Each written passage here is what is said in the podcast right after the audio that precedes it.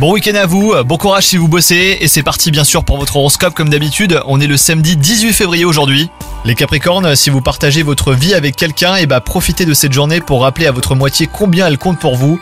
Quant à vous les célibataires, vous aurez l'occasion de rencontrer de nouvelles personnes aujourd'hui, et si vous cherchez votre âme sœur, bah gardez l'œil ouvert, hein, vous pourriez être placé sur une piste intéressante. Au niveau de votre activité professionnelle, et bah vous avez des envies de changement les Capricornes.